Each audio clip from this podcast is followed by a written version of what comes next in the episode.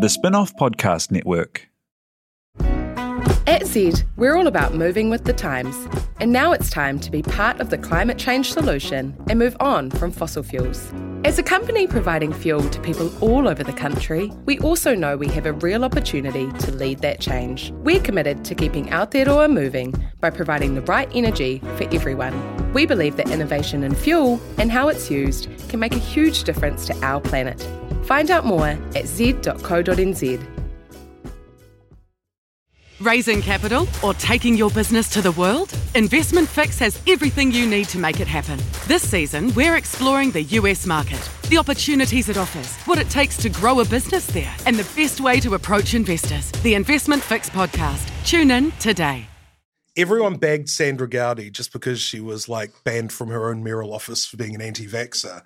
But when she was in par- when she was a fearsome representative down in Parliament for the good people of the Coromandel, Hmm. she apparently set off the fire alarms and forced an evacuation of the parliamentary wing twice for smoking in her office. That is such mana vibes, eh?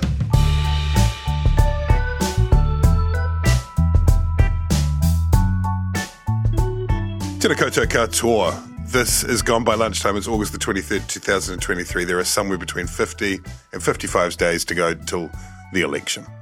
I don't know how many. You can Google it. Kia ora, Annabelle Mather. Kia ora. Kia ora, Ben Thomas. Morena. Kia ora, Sam Robinson, who's making us sound so sweet. In just a few days, we are going to be in Christchurch live on stage for Gone by Lunchtime at Word Christchurch Festival. I'm really, really looking forward to it. You guys are looking forward to it? Christchurch is looking forward to it. The whole of Christchurch. Christchurch is on the edge of its seat. Uh, we'd love to see you there. Um, I think there are still a few tickets available. Apparently, it's selling pretty well, which is nice. Sold out Wow. months I ago. don't think it's sold out, but you know, Pretty sure. in the secondary market, there's probably you know buy or sell outside the piano theatre on Sunday. Hey, um, Hold, holding forth on the shores of, of, of the Avon, Mm. not the only thing that we have in common with one William Shakespeare. interesting. Nice. This is the kind of this is the kind of banter that you can expect on Sunday afternoon in Christchurch Literary, lots of references to books and, rivers and rivers. things. Now, there was a poll out on uh, Monday. The what's it called now? The Verian, Verian, Verian, formerly Kantar, formerly Colmar Brunton poll for One News. Sounds very trust trustworthy. Very do you think, Verian. Do you think there was a report and you know someone a PR company was paid fifty thousand dollars to come up with the name Verian? I would hope that Kantar, the previous name, that, that they polled it. Yeah. They polled it. I guess they Yeah, were. they like, what's- you know, like, uh, Verian, yes, like very is good. We're like very, verity. It's all yeah. Yeah, trustworthy. Um, anyway, often uh, we're chastised, rightly, people generally, pundits generally, for uh, obsessing on polls and you know reading too much into one poll, or whatever. This one, there's a pattern. There's a pretty clear pattern, and it's this. Kantar poll, or this Verian poll, whatever it's called, in January after the Hipkins came to the leadership. 38% March, 36% May, 35% July, 33% August, 29%. I mean, it's pretty compelling, isn't it? It's we've talked a bit we've talked a bit over re- recent podcasts about whether or not we were getting there was a lag, whether or not it would break at some point, and here it is. Hipkins was interesting. I don't know if you saw him yesterday on Tuesday. He seemed almost galvanized by it. Like it was that kind of in a way, I think there's something. Obviously, it's terrible for Labor, but in a way, it's like, well, there it is. You know, there's no more pretending that we can just sort of cling on desperately to this raft. It's clear, it's laid out right in front of you. This is the reality. National government, comfortable lead. On those numbers, I think they would get 65 seats out of 120. Annabelle, for all that, for all that there was that, there was uh, Hipkins. Hipkins did really well on Hosking yesterday, for example. Thought Hosking was going to eat him up, but he did very well. He did really well in the House. There's no mistaking that this sends a message that what they've been doing so far isn't working. Do they need a reset? What do they need to do? Can you even have a reset at this stage of the of the election campaign? I'm not sure, but I think they're in an incredibly difficult position because they've kind of boxed themselves into a corner on the policy front because of their tax policy, basically. You know, any Mm. kind of significant improvement to services or, you know, the the um, student loan policy of of 20, 2001 was it the student 2005. loan 2005 you know there, there's they can't pull any of those sorts of Yeah. levers so i think really this campaign in terms of labor's successes is all going to come down to one person and that's that's chris hipkins which sounds dire but I think the advantage that he has is he's going up against someone who's never really been through the crucible of an election campaign before. You know, Hipkins, uh, Luxon is, is very much untested in terms of how he would perform in a leaders' debate and all of those sorts of things. So, I mean, I'm not at reset. I'm not sure what what that would look like at the moment. It seems like their policies are quite reactionary, and that's kind of getting them in more trouble. I think maybe if they just stuck to their own game plan and maybe um, looked at some of the, the the smarter things that we see national um, doing, like what's an example? You know, the cell phone thing. Like, there's some nice little policies that you can pull out when you don't have money, but it's just making sure that they make sense and, and also, you know, arguing your point, being persuasive instead of putting something up, having it criticised, then panicking and pulling it back off the mm. table again. Yeah, and I think one of the things that when you read it out like that, because you always look at the trend in polls as opposed to individual polls, and when you lay out those results like that, you see that it isn't sort of the sudden breaking of the dam. Uh, there, there actually has been a trend throughout the year. Now, in a way, it's a little unfair on Hipkins that people point out, you know, well, he's lost 9% um, since becoming leader at the same time, you know, there was a bump in the polls when he did become leader. Sure. You know, Yeah. he, he brought, I think he added about six or seven percent. So, you know, you know, let's not forget, you know, all that he's done. Um, but I, I think it's a lot more simple uh, than you know looking at sort of this patchwork of events and Kiri Allan and Michael Wood and and GST. Instead, you, you know, I think the story is, and you saw this with his, you know, very high personal ratings. You know, he came in and he's still, you know, the very high ratings of people who said they trusted him, the very low number of people who said they didn't trust him, mm. you know, very good personal metrics.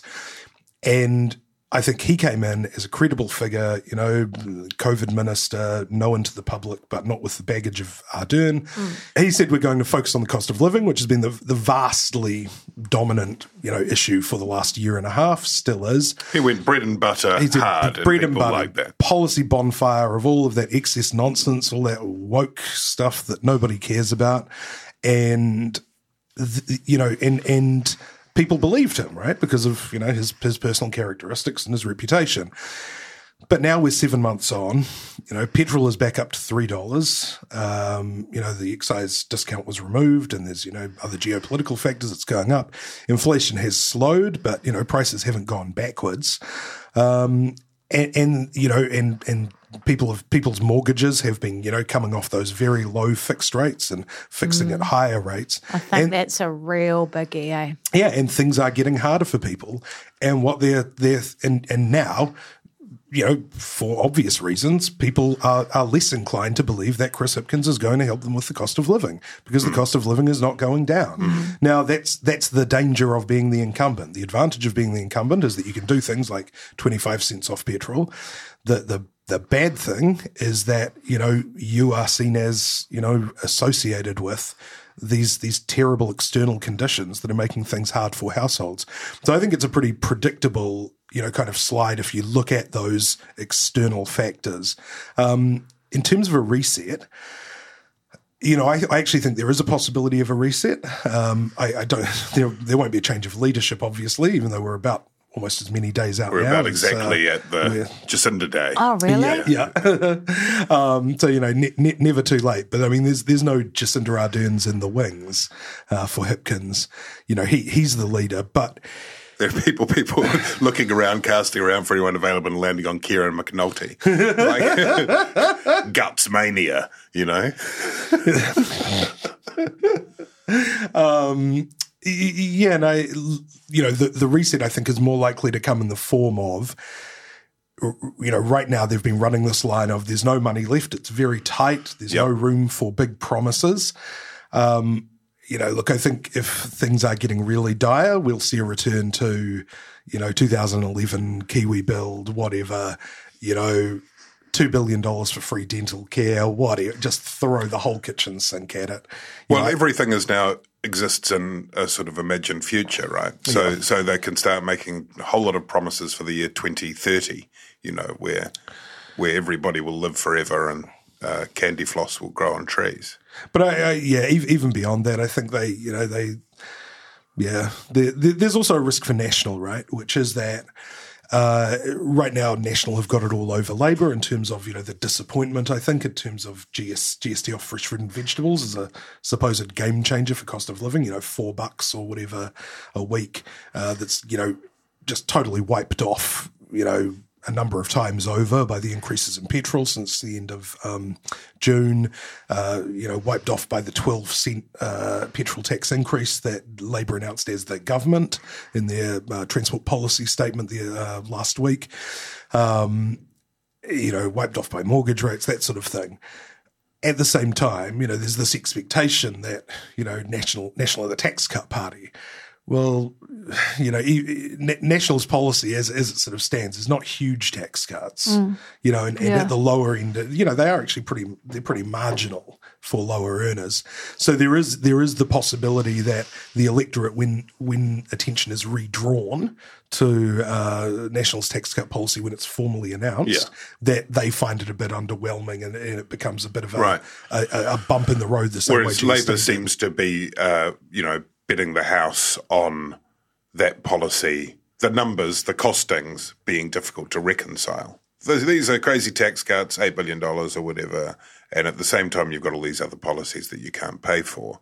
It's interesting, I thought, Annabelle, this week as well, Chris Hipkins quite deliberately, both in his interviews and in uh, an email to supporters, cast Labor as the underdog, hmm. which I think goes to the point you make a bit, Ben, in terms of trying to almost by a trick cast incumbency on the other lot, you know? so if you can apply the pressure on National, and, and, and, and I think it's probably fair to say that, you know, in the campaign that starts changing a bit and there'll be a different kind of pressure, but you can then say, yes, these are serious times, these are choppy waters where uh, the circumstances that the country faces and this untried lot, blah, blah, blah. It just feels a bit Hail Mary at that point, doesn't it? It's a funny one, eh? Because by and large, we New Zealand loves an underdog, and we like to think of ourselves as an underdog. But I don't necessarily think that we like to see our political parties or governments as underdogs. So I think it's a somewhat risky strategy. It's also quite when um, if you accept it as true. Otherwise, Labor is- would have been doing is- well during accept- all, all the you know the years of the Davids and all of that sort of and stuff. And if you accept it as true, that also what you're saying is you go from an historic, unprecedented single party majority under MMP to being underdog in the course of three years. I mean, it's pretty startling. Yeah, I think that's a really good point. Uh, We do actually like competent politicians. You know, Helen Clark was certainly not an underdog. You know, she was the person with all the answers. John Key was the easygoing boss who, you know, could really could really give you the score. You know, if you kind of came to him for help. Um, you know, Ardern, the sort of all-knowing, all-loving Earth Mother kind of figure. You know, I mean, it, it, it does mean that the camera focuses harder on the national idea of a government in waiting. When you're the underdog, that's the, and there's the government waiting. Everyone, everybody agrees. And one of the issues, Annabelle, that they increasingly will face is what is it going to look like as a coalition? Among national, obviously needs to avoid a few things. They need to avoid uh, some scandal breaking, which is out of the control. They need to avoid Christopher Luxon falling into another trap of uh, malapropism or mistaking his policy. Megan Woods was on ZB this morning saying that you know, everywhere you look, Willis was Will- Willis was around with a cleanup kit behind Luxon, which just made me think actually that hasn't happened for a long time.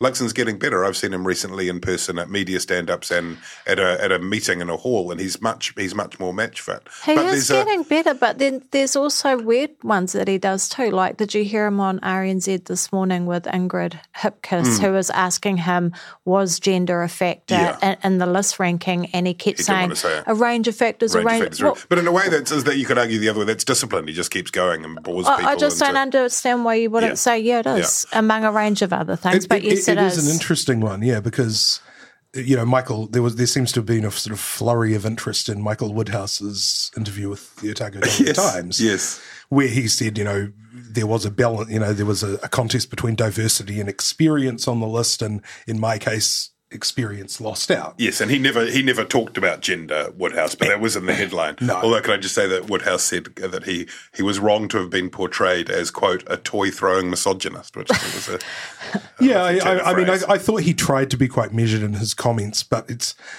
yeah, pro- probably discretion would have been the better part of valor, and you know the immediate aftermath of the list ranking, given that he is still going to be campaigning as a candidate. And- no It matter- not No for the crowd to judge you the Oh, that's right, bloody, yeah. the bloody the- dusty oh man. Oh my God. That's true. Full credit to Woodhouse for not pulling out that Roosevelt quote. Was it Roosevelt quote? Hey, Toby, do you, sorry I interrupted you Okay. earlier. What was your question about? Oh, who can that say? Who, who, who, who can say? On on the Woodhouse thing, just quickly, and then I'll come back to the point I was going to ask you about.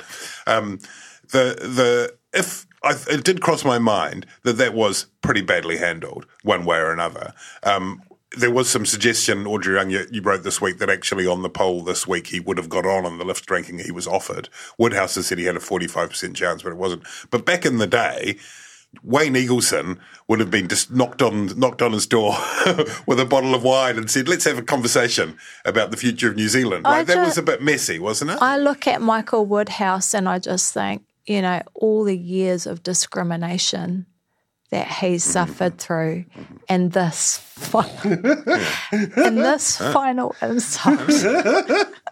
It's just too much. And at some point you just have to make a stand and be like, no more.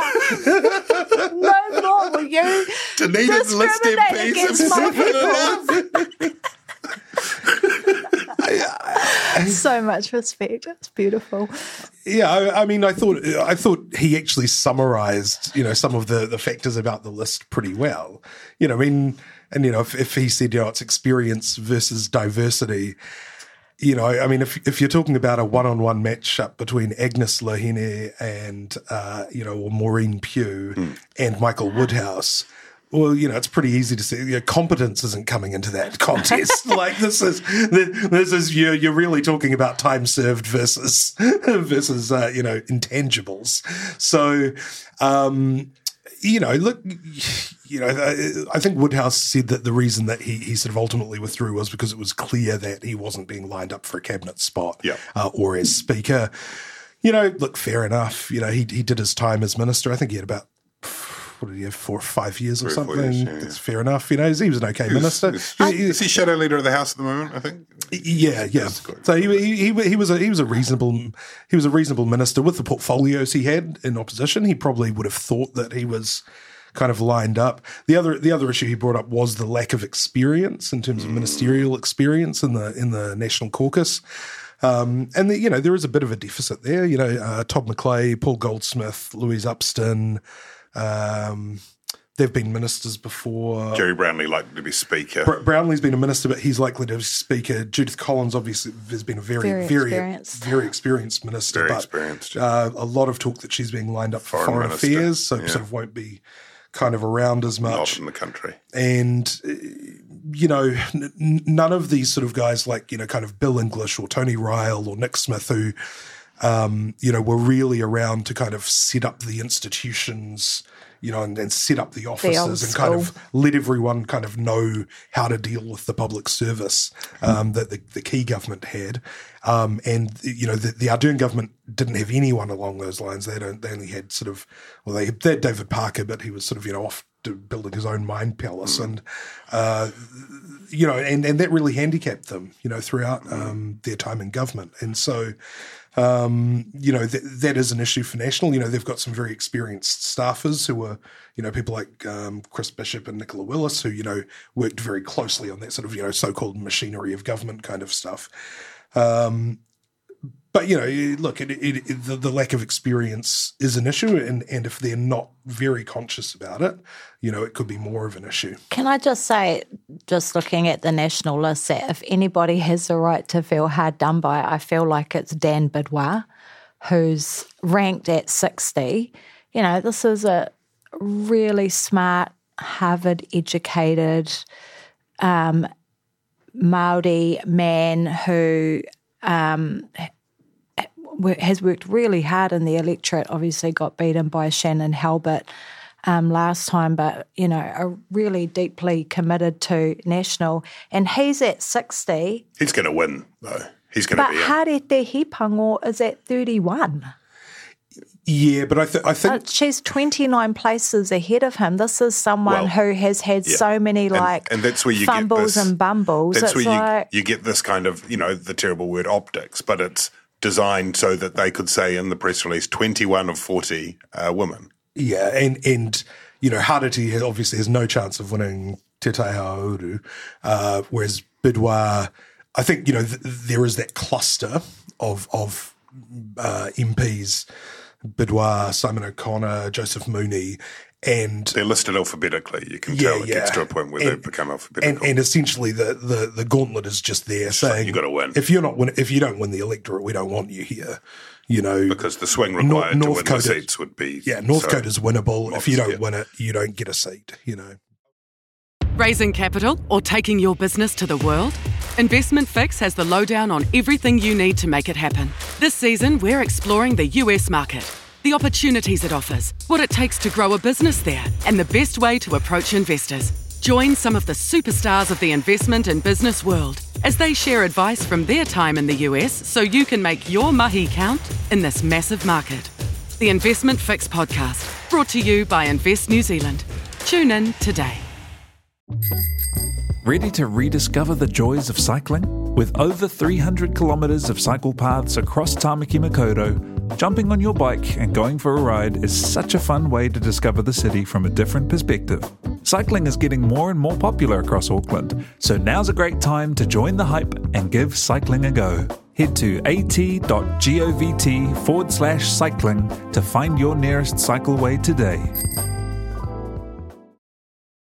I wanted to ask you about another member of the likely cabinet in the post election period, should these polls bear out, Annabelle, which is the Deputy Prime Minister David Seymour. In terms of the vulnerabilities that National faces in what remains of this campaign in the 50 whatever days, David Seymour making jokes may be one of them. Um, what is what are your thoughts on that uh, quote unquote joke, which was about a fantasy, to quote, about uh, Guy Fawkes heading across to the Ministry of Pacific Peoples, and also what risk that poses for National's case for government? Well, you know, obviously it was in really poor taste, and it was beautiful to see um, Su'a deliver his his um, valedictory, yesterday. speech yesterday in full Absolute Samoan. chef's kiss. Absolute chef's kiss. Um, it's a it, it's a terrible joke. It's completely inappropriate.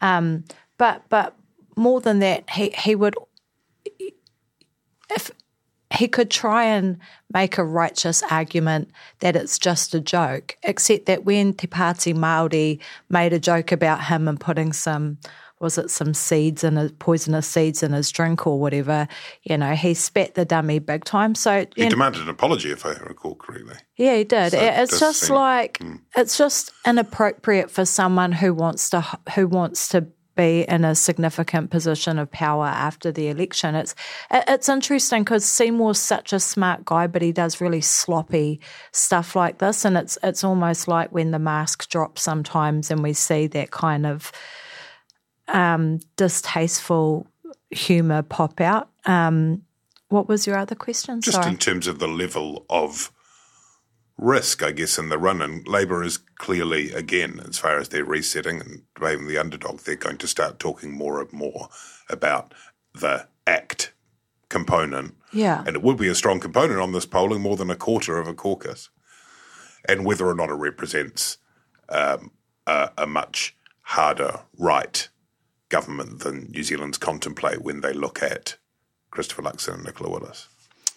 Um, well, I feel like that conversation has been already happening for a long time and it doesn't seem to be swaying voters very much. I think, you know, obviously um, incidents like the, the Guy Fawkes joke might give people pause to think, but but you know, if we look at the polling, it doesn't seem to, to you know, the way um, Seymour has been communicating about issues like that doesn't seem to be a problem. I was interested to see Luxon kind of um, dampen down X policy about. Um, I can't remember the specific name of it about treaty principles. The, the treaty referendum, the referendum on treaty principles. Yeah, dampening that sort of stuff down. And I feel like Luxon, you know, having taken a quite a an anti-Maori approach in terms of ruling out Te Pāti Māori very early and that sort of stuff. He seems to be stepping away a little bit from that and getting back into le- leaning into the national Maori relationship of old. I feel like the National Party they like dealing with groups like the Iwi Leaders Forum. They like working on those sorts of issues like Whānau Ora and settlements and that kind of economic stuff. Whereas Labour focuses more on, you know, the Maori working class and the poor and that sort of thing. So, you know, in Luxon's interview on RNZ today, I think it was, he referenced how, having just had a meeting with the Iwi Leaders Forum. So I think that's going to be his way of, mm. of countering some of the concerns around Seymour. Yeah, I mean, I, I, I still don't think there's that air of kind of coalition of chaos around ACT. Yeah. You know, they still are seen as a very stable caucus. You know, when they released their list, the you know the, the people who left, there were no Woodhouse style interviews. No. You know, I think uh, you know guys like James McDowall who sort of slipped off the list, just sort of said, "Oh, it's been a great honour to be an MP. Mm. Catch you later." You know. Um, where I think it will become, uh, you know, where it could become an issue um, is that ACT right now seem quite reactive about New Zealand first. Mm. Um, you know, uh, David Seymour, for instance, you know, yeah. has had some, you know, said some pretty sort of conciliatory things about, say, trans issues, for instance, in the past, sort of saying, "Oh, it's a it's a storm in a teacup." You know, I don't, I'm not being drawn on school curriculum stuff mm. unless you can give me specific examples. You know, there's a widely circulated clip from um, the platform where he said something like that you know, now Winston Peters is talking about toilets and bathrooms or whatever. And so suddenly this ACT podcast is about women only spaces. And, you know, th- th- I think they are getting drawn into being a bit more reactionary mm. on these, you know, culture war, whatever issues. Um, and that has the risk of drawing Luxon in. And he's been, he's been pretty clear. You know, I don't, I'm not talking about bathrooms. I'm not talking about handled that, handled, handled, that really well. I yeah, thought. that's, yeah. you know, that's, that's not where the center is. That's not what this election's about. So, uh, so you know, you know, let's see where it goes. You know, Seymour in terms of the Guy Fawkes joke. That sort of Seymour's sense of humour. Mm. It would have. I think it would have been fine.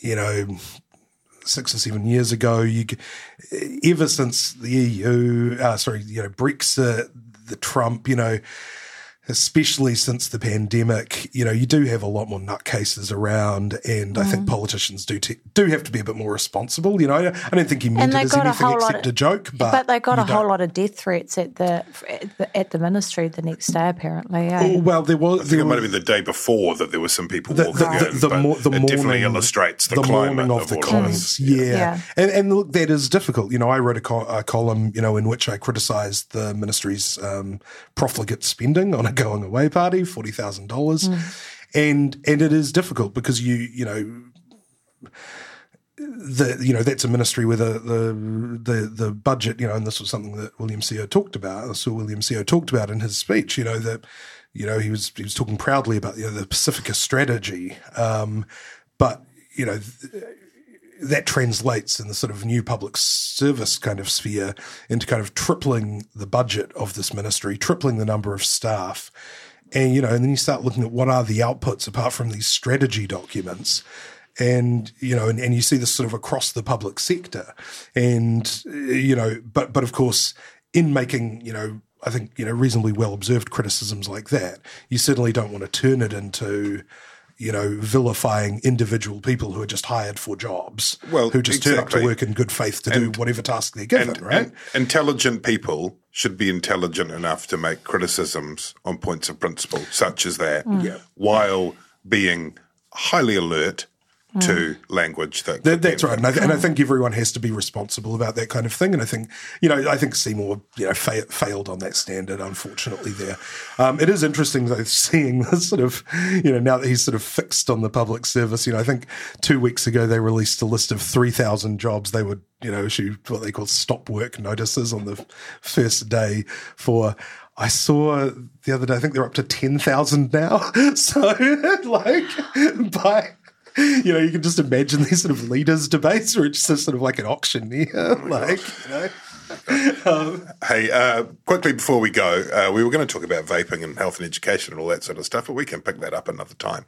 I think we need to get out of here. Annabelle, quickly before we go, the Te Pāti Māori uh, announced its list on Sunday, I think it was, and the headline in that was a 20-year-old. We've maybe touched on briefly in this podcast before, Hana Rawhiti Maipi Clarke, who that's quite, that's four bits of name, but uh, it's also the last 20-year-old fun fact, to be in the New Zealand Parliament, also had four bits to their name. It was James Frederick Stuart Wortley, as everybody knows, in 1853. Wow. That would be quite a big thing, right? Like the first 20 year old, I think, I think not quite the youngest. I'm not absolutely certain when her birthday is, but, but that's, that's quite a big deal, right? Like to have a 20 year old potentially in Parliament. On current polling, she'd be there. It's a huge deal. Yeah, I mean, she, it would make her one of the youngest parliamentarians in the world, I'd, I'd imagine. So, you know, if it comes to pass, I'm sure she'll, she'll be um, the, the subject of a lot of, um, you know, press interest all around the world, which is which is pretty cool because you know if you want to have a rangatahi Maori um, being represented, then Hana is the perfect person. Um, great to see some youth in our parliament. We don't want to end up like what's happening in the in the US, where you know you've literally got old people freezing up, and you know you can't make appointments and stuff because the person who's supposed to be the head of a committee is on sick leave for six months and all that sort of crazy stuff that's going on over there. I do hope that they put some robust measures in place to keep Hana safe. You know, mm. Parliament's mm. a, a, a difficult place for everyone, but particularly for wahine Māori and probably even more so for um, young wahine Māori. But um, I'm excited to see what contribution she could make. She would need some support of some experience as well, and perhaps if she's looking for an executive assistant, Michael Woodhouse would be. Oh, that's such a great idea. I, I feel like, yeah, look, I feel like Parliament would be the the most horrible place for a 20 year old to be, but, you know, everyone should follow their bliss. Um, I mean, but, you know, look, look, look, looking forward to, you know, you know, some kind of clickbait, you know, headline like, you know, want to feel old? You know, Chloe Swarbrick was just okay boomered in the house. That's right. Perfect. On that note, thank you all for bearing with us. Thanks, Annabelle. Thanks, Ben. Thanks, Sam. Thank you, members, especially. Love you very much, and uh, hope to see some of you in Christchurch.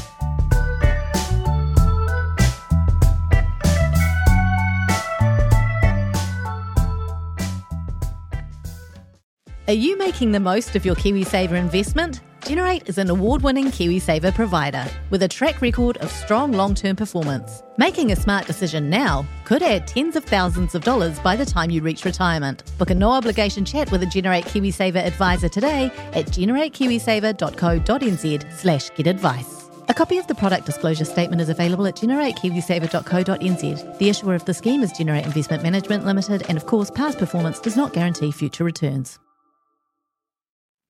Kia ora e te iwi, Te Aihe Butler here, podcast manager at The Spinoff. If you enjoy listening to our podcasts, consider supporting our mahi by signing up to become a spin-off member at thespinoff.co.nz slash donate. The Spinoff Podcast Network.